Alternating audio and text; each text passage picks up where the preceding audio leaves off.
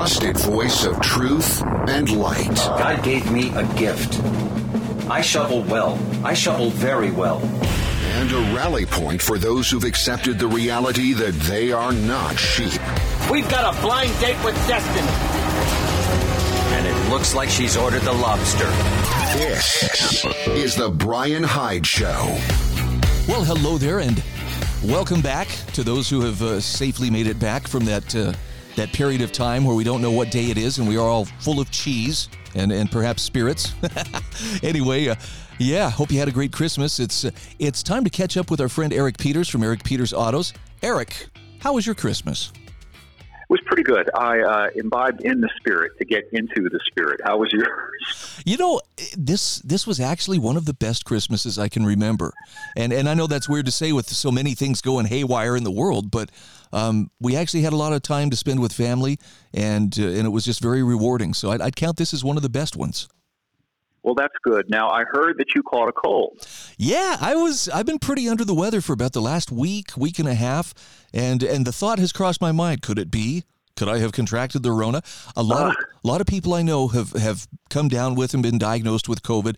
I don't test, and it was it was like a bad cold, and you know I'm on the mend now. But a friend of mine had he and his whole family came down with it, and he posted something on Twitter. I think all he posted was, "Wow, Rona sucks." And yep. here, here came the detractors. Well, you know who doesn't get infected? The vaccinated.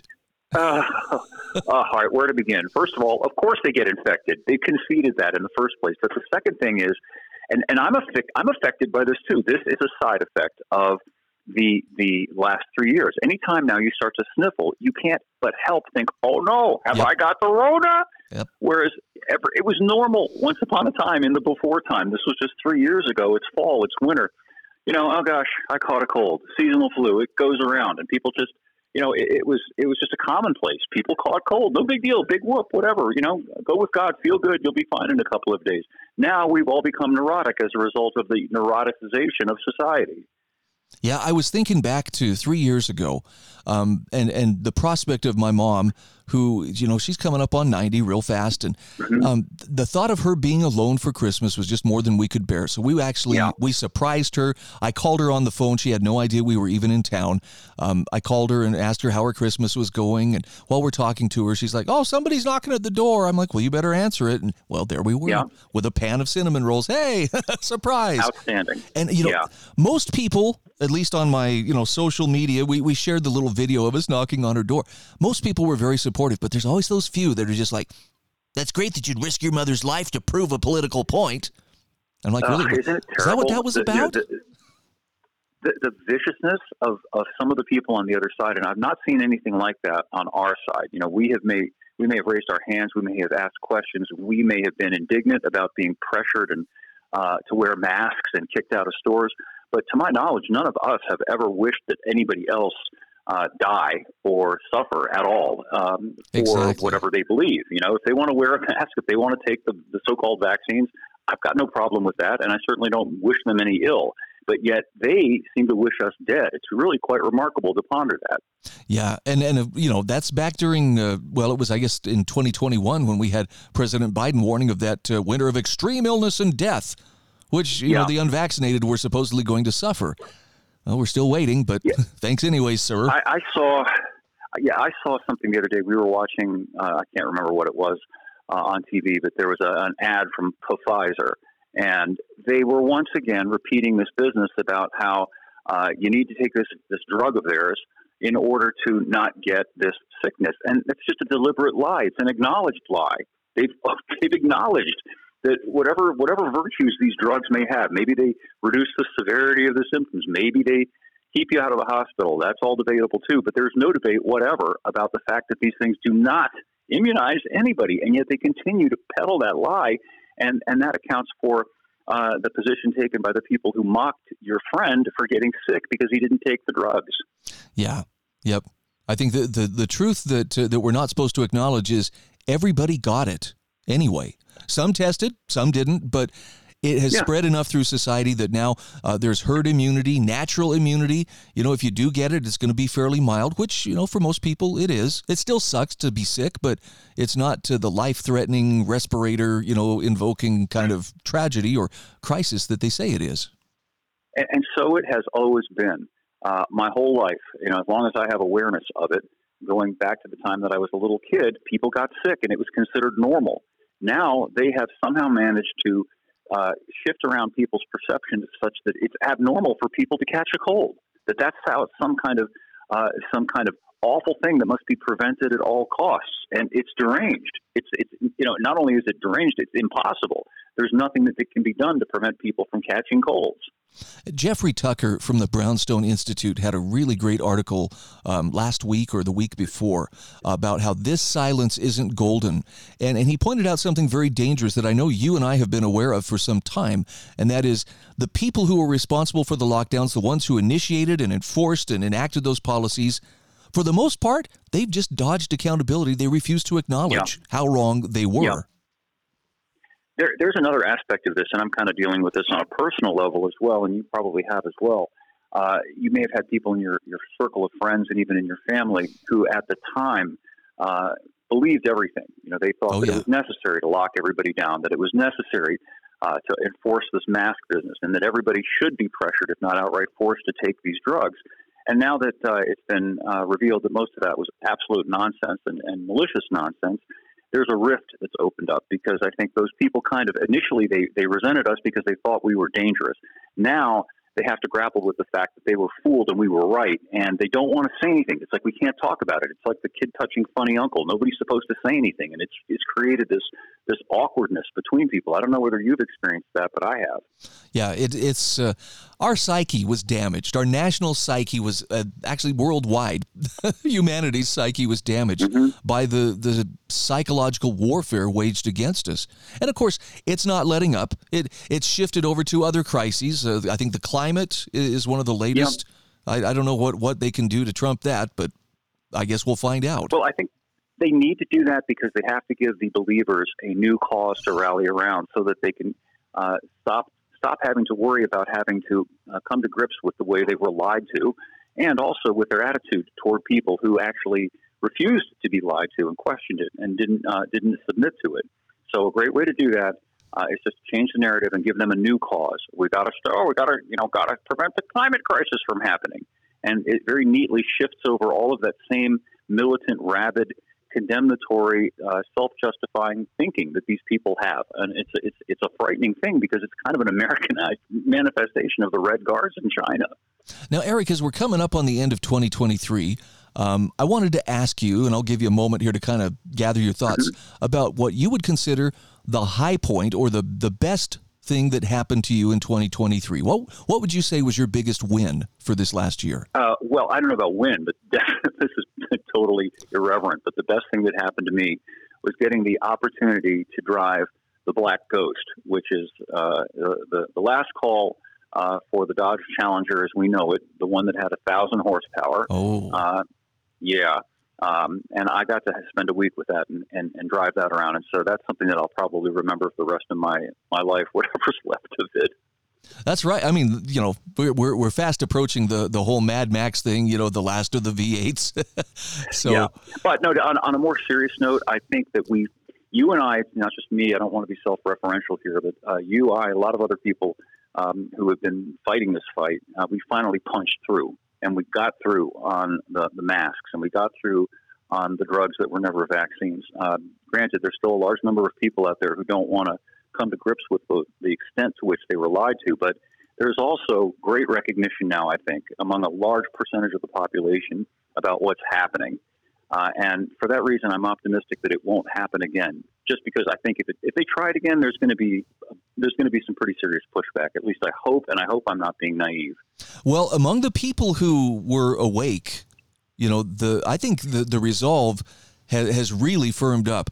Anybody who was strong enough to resist that push to get vaccinated against their will has has Yeah. probably solidified their mindset to where. Um, I pity the person who insists you must do this because they're going to catch, uh, they're going to catch a whole load of of uh, frustration and reasons why we will not comply. You know, that's very astute, very perceptive, because initially, you know, I think at least it was certainly my position that I was not going to be pressured into taking any drug. You know, whether it was an effective drug was for me initially beside the point. I just, I'm not going to, I'm, I'm not a guinea pig. I'm not a cat. I'm not a dog being taken to the vet. Uh, I'll choose for myself what drugs I'm going to take, if any. That was my initial main objection to the whole thing. But now we know, you know, that these drugs are dangerous and they're killing people and they're causing people uh, crippling lifelong injuries from things like myocarditis and pericarditis and Graves' disease, all of those other things. So, what kind of a person would say, "Yeah, I'm gonna, you know, my job, whatever it is, is worth getting heart disease. It's worth getting some other crippling malady. Yeah, I'm going to do that. I don't think so. You know, a lot of people, it's just, it's a life, it's literally a life and death thing now. And uh, it's a whole lot easier to say, I'm not going to, I'm not going to let you do that to me. Okay, hold that thought. We're going to continue our conversation with Eric Peters from ericpetersautos.com. Just the other side of these messages. Stay with us. This is The Bryan Hyde Show.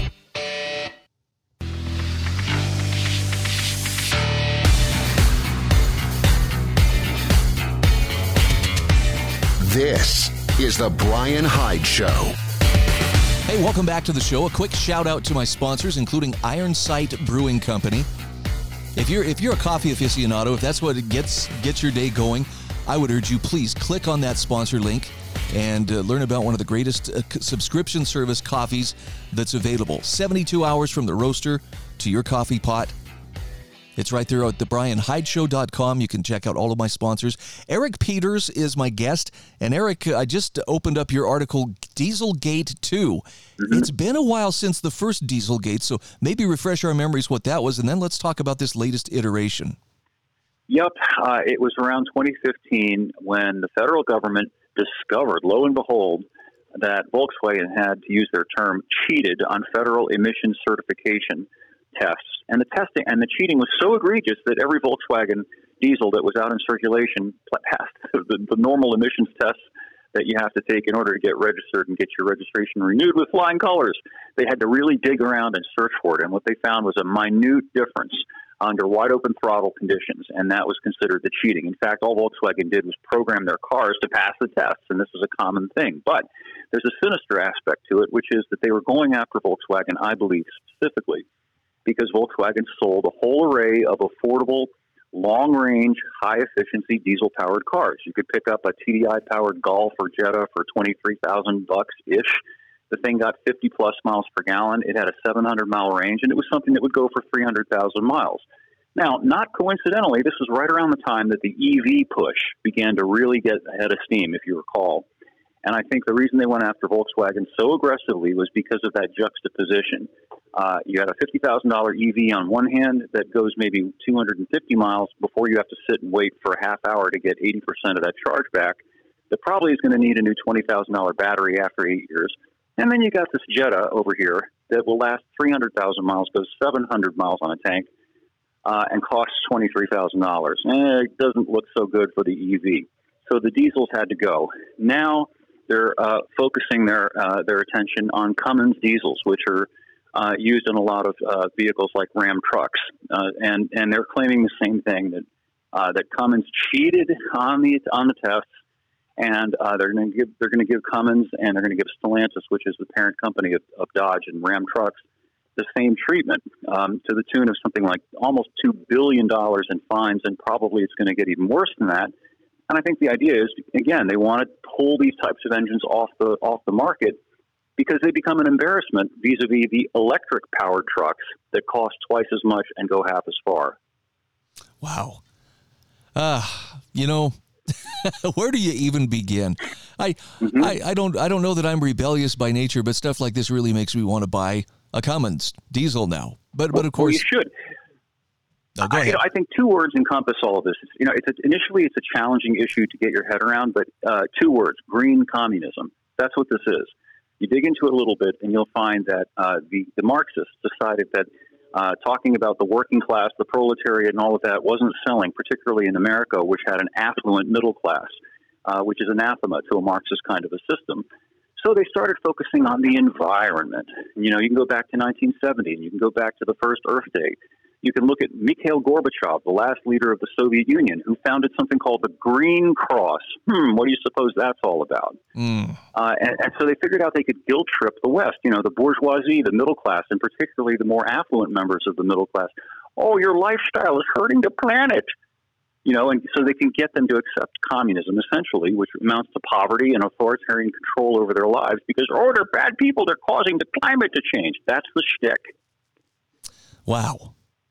Well, do you, do you have anything uh, of a positive nature to look forward to in the coming year as far as uh, um, automotive news? I mean, it, I, obviously the push for EVs continues, and Yeah. and uh, you know the the finger wagging and clucking of the tongue against uh, internal combustion engines. But tell me about a bright spot on the horizon.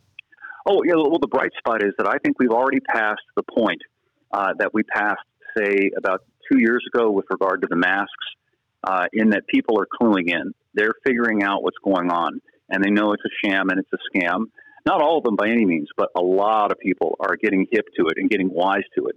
They see what the agenda is, and it transcends just cars. You know, you can read about how they want to force people to give up uh, natural gas and propane. They want to criminalize mowing your lawn with a gas powered motor uh, mower. They're doing that in California. They'll threaten to put people in jail for it. Uh, Wow. and, and so you can see wh- where all of this is headed. And of course, uh, also who's pushing it. People like John Kerry in his private jet. You know, people like Barack Obama in his massive Martha's Vineyard mansion that's just 100 yards away from the supposedly rising sea level. And, and it's clear, you know, it's very obvious that these people are Marxists. And Marxists are not people who practice Marxism. What they want is Marxism for 99% of the population and state capitalism for themselves. They want to be the ones at the apex of the pyramid. They want to be very wealthy, very comfortable, and they want the rest of us to be poor and dependent. Yep, that sounds about right. And of course, they're only doing it because they're so concerned about us. And uh, well, okay, sorry, I can't even say it with a straight face. right. You notice, I mean, can you think of a single one of these people who practices what they preach? Look at how many houses does uh, Bernie Sanders own? Multiple. I'll answer your question. Oh, yeah. and, is- and how much is he worth? He's a multimillionaire. All of these people, they are, are very affluent people. They're not living the, the, the, the mean and, and basic life that they insist that we must bear. So what does that tell you about the, you know, the truth of their, their, their politics? And what's what's concerning to me is you know the the push in in politics is that that environmental push is actually creeping down to the state level. I know that, Oh, yeah. uh, for instance, Boise, Idaho. In the global scheme of things, is really not that big of a deal. But boy, the mayor was sure there at that uh, latest COP meeting in, in Dubai, hobnobbing with the other, Yeah. you know, central planners of how we're going to save the world by controlling, you know, every aspect of humanity. Well, they used to say, well, there's money in it. Well, there's also power in it. There's both in it. And so you've got these grasping people uh, who see their future, their material well being, and the power that they crave, that they crave, uh, lying at the end of this road. In, you know, and if they become part of this system, they will be the new nomenclatura, to borrow another word from the old Soviet Union, meaning the people who were the inner party, the party elite, who got to shop at the special stores, who got to got to live in the nice dachas, the nice apartments, and and had a state car and all of these o- these other things. That's what they're after. Wow. So we got about two minutes here, but Eric, I have to ask as as you look ahead to uh, 2024. I know this is this is a very loaded question, but uh, anything in particular that uh, that you uh, your radar is picking up on that we ought to be watching for in the coming year? One crisis after the next, right? Yeah. You know, I, it's going to be very interesting to see how this whole thing with the Orange Man plays out, and and whether we go full banana republic and they attempt to use lawfare to take him entirely off the ballot. And again, I'm not uh, in any way boosting the Orange Man. I'm just saying that if something like that were to happen, you know, things are going to get ugly. And I think they're going to get ugly regardless. Uh, so, you know, best to uh, deal with that and open up your eyes to it and be prepared for it. Now, hopefully, cooler heads will prevail. I think, you know, both sides of this left right dynamic want, want us to be angry at each other and ready to fight. And if we can reason with one another and calm things down, maybe things will calm down. I, there's just the strongest sense, or at least I, I feel very strongly that um, the the outrages that are being forced on us by those in power are being done with the intention of provoking someone to lash out in anger. You know, to to, fire the, to fire on Fort Sumter. You know, Yeah, yeah. No, it's it's absolutely. I think it's it's it's calculated. It's contrived.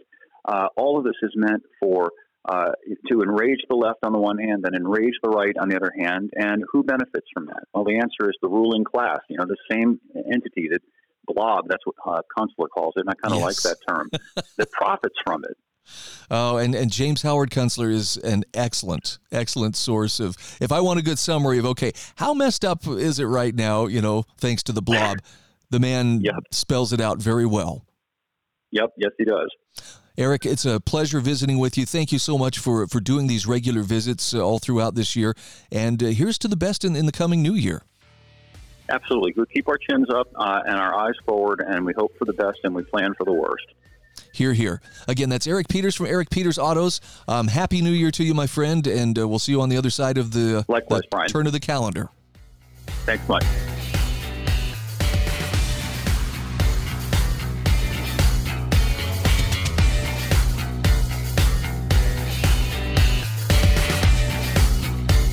This is The Bryan Hyde Show.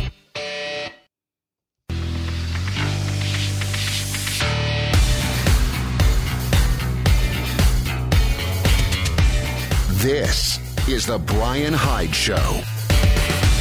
Hey, welcome back to the show.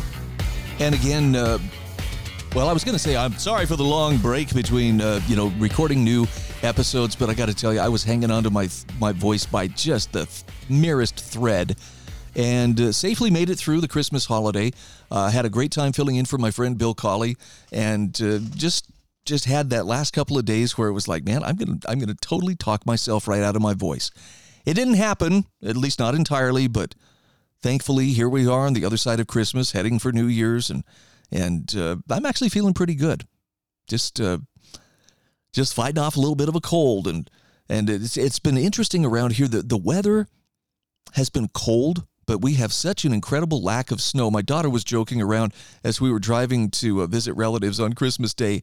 Uh, so the song Frosty the Snowman came on like twice in a 10 minute span on one of the stations that we were listening to.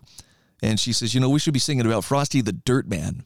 I thought that was pretty astute because that's really about all we have to work with at this point is uh, just good old dirt. But uh, I hope you had a great uh, Christmas. Hope you're looking forward to New Year's. Something that uh, that really kind of rests on me a little bit as we come to the end of this year is how speaking up for truth is getting riskier by the day. And I'll give you an example of this. Uh, J.B. Shurk, in a column published on lewrockwell.com, talks about uh, what it means to, to be a rebel for Christ. Now, I'm not just speaking, you know, to I'm not trying to encourage everybody. Hey, you know, if you're not a believer, this is this is your chance to to get on the bandwagon. But for those who are believers, let's let's make it uh, just flat out plain that um, it's hard to speak up for truth, especially religious truth. That that is just not welcome in the public square. But um, we're seeing what happens when when irreligion or even anti-religion takes hold of the reins of power, and and it's not pretty. I mean, there's a reason why totalitarians, every time they have come to power, have always tried to uh, vanquish any other representation of moral authority, meaning religion. Burn the churches, you know, get to, you know, outlaw anything except bowing to the statue of Nebuchadnezzar. That's that's just the nature of totalitarianism. Which leads me to, to Shurk's observations here. He says an unjust law is no law at all. And more that and the more that injustice becomes the law of the land, the more likely that chaos comes too. Why? Well, because injustice begets more injustice. Most humans have an antenna that can distinguish right from wrong, but most humans also ignore this antenna to their detriment. He says it's far easier to accept the world as it is, even when it's drenched in depravity, than to rebel against majority opinion. Oh, isn't that the truth? It's far safer to stay silent in the sight of outrageous sin than to stand alone and say, hey, this is wrong. As everyday wrongs pile up high, though, human antennae, even ones that have gone unused for too long, begin to twitch uncontrollably? Why are so many people today afflicted by sadness? The answer is because sins are a heavy burden to carry, and the mountains of evil rising in our world torment every soul, and only by actively fighting the resulting chaos can we hope to one day find salvation. J.B. Shurk says that idea that the struggle against evil is worth any cost is easier said than done. I mean, how can the actions of any one person make any meaningful difference? He says, as Christians all over the world celebrate the birth of Jesus Christ, it seems more logical to ask, how can any person dedicated to making a difference seem, or uh, how can any person hoping to make a difference ultimately not succeed? Christ came to earth to seed a message of hope and redemption and died for our sins. His disciples spread that message across the world, suffering torture and death so that we might live. Christians have been persecuted, imprisoned, and slaughtered ever since so that we might be saved.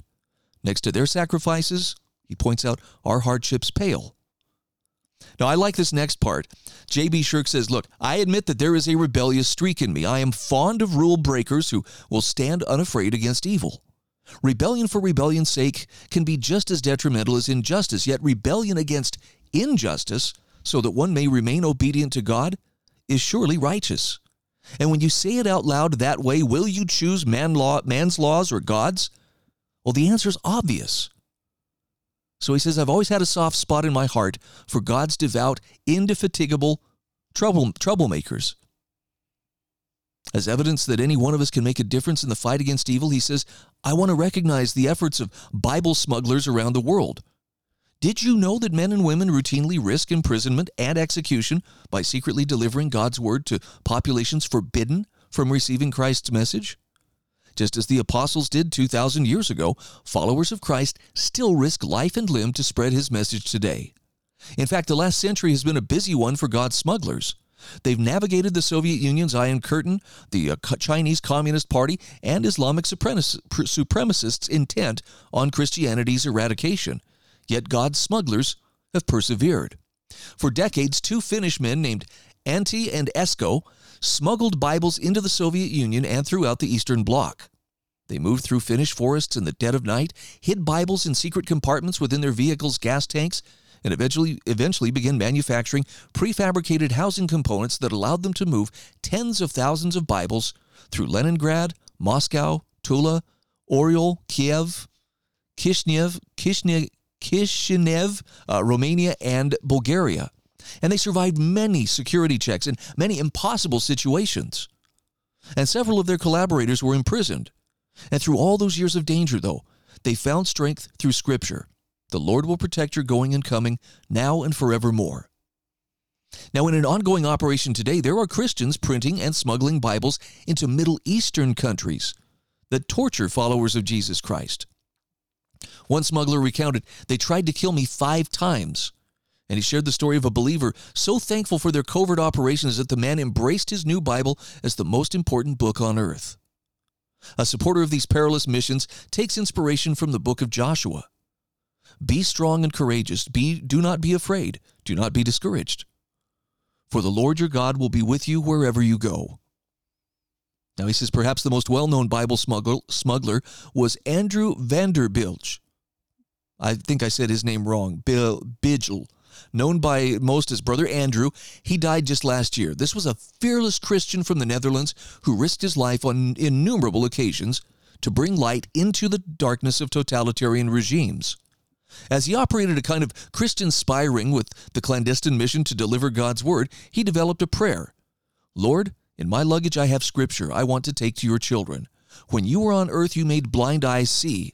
Now I pray, make seeing eyes blind. Do not let the guards see those things you do not want them to see. Now, those prayers saw him through nerve wracking encounters with Cold War, Cold War border guards, Chinese communists, and Islamic security services. In an operation codenamed Project Pearl, he helped coordinate the delivery of a million Bibles for a Chinese Christian woman known as Mama Kwang and her small team of rebels to unload from a barge off the southern coast in a single night. That night of miracles 40 years ago has been credited with the explosion of Christian fellowship in China today. As Brother Andrew was fond of noting, the Bible is full of ordinary people who went to impossible places and did wondrous things simply because they decided to follow Jesus. Inspiring others with his courage, he was always on the hunt for new rebels and radicals willing to go to the darkest places on earth at the risk of death to change the world. Now, you don't have to become an international spy in order to become one of Brother Andrew's rebels and radicals for Christ. God blessed us each with special talents, and with these talents, we have special obligations. It's up to each of us to do what we can when we can with steadfast determination. Rebelling against the evils of this world requires no additional invitation. Among his many sermons on the importance of sacrifice and hard work, English greengrocer and lay preacher Alfred Roberts attested there is no promise of ease for the faithful servant of the cross. There is no bypass round cal- cavalry, Calvary rather. You have to be a man of humble heart and paradoxically also a man of authority. God wants no faint hearts for his ambassadors. He wants men who, having communed with heaven, can never be intimidated by the world. Now that's invaluable advice. No matter how small we may feel, when we act with God in our hearts, we have nothing to fear. We become the rock around which those with no resolve must move. So you never know when your seemingly mundane words or actions may light a flame of courage in someone else. You don't know when your good example might affect another's future. So J.B. Shurk says, speak bravely. Live your life as if curious eyes are constantly watching. Be a person of both gentleness and authority. Be one of God's valiant ambassadors. Be fearless while others quiver. Be rebellious against injustice and defiant against evil. And remember this no matter what tyrant rises or what iniquity spreads, God's faithful children have nothing to dread. Now, again, I understand those who don't believe may think that, well, okay, it's kind of turned into Sunday school here, but for those who do, that this message is, is for your ears and for your heart. I talked to a lot of people over the last week. People in positions of authority, people who are just, you know, run of the mill, average folks like me. One common thread that I find is that everyone is deeply concerned about what's going to happen during the coming year. I think taking J.B. Shurk's advice could really ease a lot of that discomfort. This is The Bryan Hyde Show.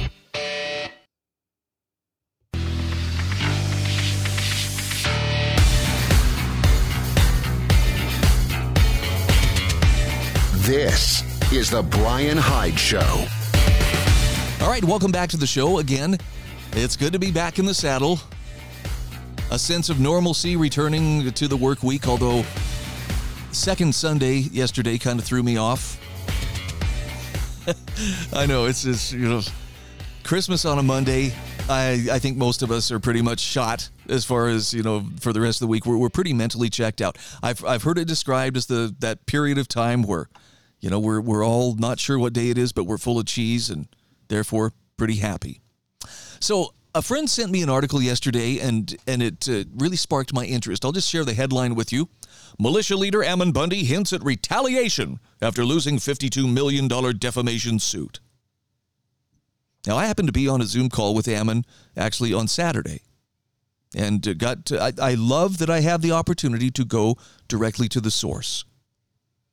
And uh, I got to tell you, someone is really trying to gin up some kind of official retribution against Ammon. For those who don't know, just a couple of days before Christmas, St. Luke's Healthcare, at the behest of the, their lawyers, rather, um, went to whatever credit union Ammon and his family used and cleaned out Ammon's wife's account as well as his son's account. Now, why does that matter? Well, you know, some would say, well, you know, community property, the, the, his wife is fair game. Okay, we'll set that aside for the moment. His son is currently serving a mission, actually in the Washington, D.C. area. But they took away this missionary's money that he'd saved in order to go out and pay his own way to go out and, and serve right before Christmas too. That's I mean that's the, the timing on this is uh, even Scrooge would be like, "Really? Seriously? You guys are like that?" And I'll tell you in the in the conversation that that I had with Ammon with the with a group of select friends, it's very clear that the the corruption and and wickedness, and I don't use that word just as a, a pejorative. There's real, serious wickedness that is taking place here. There are people who, in power who feel like they have influence and they have wealth that they stand to lose if their deeds are known generally. That's why Ammon and his friend uh, uh, Diego Rodriguez faced this $52 million defamation suit. Now, I, I don't want to relitigate the whole thing, but I'm going to tell you the place where the injustice occurred was that by Idaho law, by the, the rules that govern the courts in Idaho, in a civil case, if the defendant does not show up after so many days, and it's, it's like eight or nine days, the judge is required to enter a default judgment. Had the judge done this, had Judge Lynn Norton followed the law, essentially they would have assessed him a $50,000 penalty. That's what he would have been required to pay to make St. Luke's whole for telling the truth about their unnecessary medical kidnapping of a little baby boy who did not need to be taken from his parents and was not in grave danger when this was done. But instead, the judge left that complaint open and allowed St. Luke's to continue to bury Diego and Ammon in paperwork for the better part of the next year and also allowed them to adjust the, the, the amount that they were asking for until finally they did take it to trial and the jury said, oh, we're going to give even more than you're asking for, which is not surprising since every single jury member either worked in healthcare or knew someone who worked in healthcare, like had a spouse who worked in, uh, in healthcare. Oh, they picked him well. $52 million. So as far as this, uh, you know, Ammon hinting at retaliation after losing a $52 million defamation suit, all he noted was he said they are just pushing and pushing and pushing him. And he says, you know, I'm doing everything I can not to retaliate against these people. I have been so peaceful. And they keep pushing me, pushing me, and pushing me, wanting me to do something so they can arrest me and put me in prison or kill me. By the way, this is why he left Idaho. And he says, I'm about ready to say, you know, to all those people I've said, don't do anything to those people, don't do anything. It's not right to retaliate. I'm ready to say, you know what? To hell with it. Now, of course, this is taken as well. Why he's threatening retaliation against. Well, what he's what he's threatening is let the let the laws of consequences happen. I know these people believe they're above the law. I know they believe that they are able to do things that uh, we mere mortals might not even consider. More importantly, they understand that the process itself is the punishment. And I'm including an article today. This is the article of the day. This is from El Gato Malo, published by the Brownstone Institute. And specifically, this article is talking about a lot of the January 6th defendants but the whole idea here is that lawfare is being used to weaponize the courts and the judicial process against we the people. What's happening to Ammon Bundy is simply happening on the state level in Idaho. And it's, by the way, it's extremely sad to me because I, I do perceive that generally the people in Idaho are people who love freedom. You would not believe the number of people who have come here in the last few years from, from all over the country but they're fleeing these blue areas where it's just top down dictatorial central control because this is an island of freedom. And yet, when you look at the political system, the same statist communist rot is taking hold here and the, the wickedness of the people who are interconnected. And I'm talking, you know, corporate entities and political entities all lying down in bed together to do what is favorable to them at the expense of the taxpayers. And when you want to, to go after somebody, as St. Luke's, you know, the largest, uh, I think they are the largest employer in the state of Idaho, the largest private employer, I should say. They have virtually unlimited resources in terms of money, lawyers, they can they can wage lawfare and not even blink an eye. And yet they will play the victim when someone points out their wrongdoing. And not just seek to punish them, but seek to destroy them. Some would say, well, Ammon's just being paranoid. I don't think he's being paranoid. He scared the crap out of the people who run the political systems by running for governor. And some would say, well, yeah, but he only got 16% of the vote. How, hey, 16% of the vote, that's, uh, that's 100,000 or more votes of people who recognized they were being offered, offered an alternative to Socialist A or Socialist B. And that's very scary because that's the kind of thing that can quickly turn into a groundswell that uh, will make enough of a difference that the people who are in power will lose their access to power, which is intolerable. So when Ammon told me personally that you know he left Idaho because it was just becoming too dangerous, he wasn't exaggerating. He wasn't playing the victim. He was stating a truth. And it's very clear that the people in power, again, both elected and unelected, are trying to concoct some kind of a confrontation, some reason that deadly force can be justified against him. Should I just come right out and say they want him dead? I believe they do want him dead because as long as he is still around, he can continue to speak truth, which is why apparently the judge has uh, has filed multiple contempt charges against him in a civil trial, but he has like a two hundred fifty thousand dollar bond bail bond. Um, uh, I'm sorry, arrest warrant with two hundred fifty thousand dollars bail, and I guess that's an extraditable, enforceable warrant in any state. Wow. I had a friend once who was a, a he was a bailiff in the courts.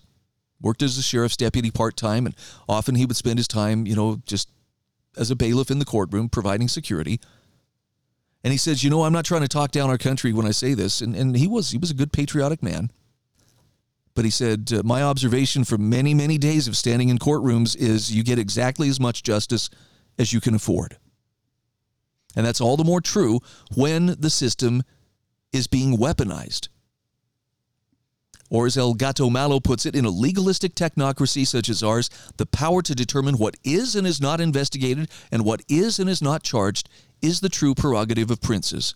It determines who may act abhorrently and who must always be looking over their shoulder for fear of a tap from Leviathan. Please go to my show notes at thebryanhydeshow.com and check out the show notes. This is for December 26, 2023. You'll find the article of the day by El Gato Malo. And you'll understand why so many people find it hard to speak up, even when they know it's right. Once they are accused, they can be dragged into court. And even if ultimately the jury says, no, no, you know, they're not guilty of this, they're still out time including time sometimes spent in jail, including hundreds of thousands of dollars that's, uh, that's stripped away from them. It's the process that is the punishment. And those who have their hands on the levers of power and control the so called justice system, they intend to use that in such a way that justice, in air quotes, only serves the interests of the state. Does that seem right to you? Anybody with a conscience knows how to answer that question. This is The Bryan Hyde Show.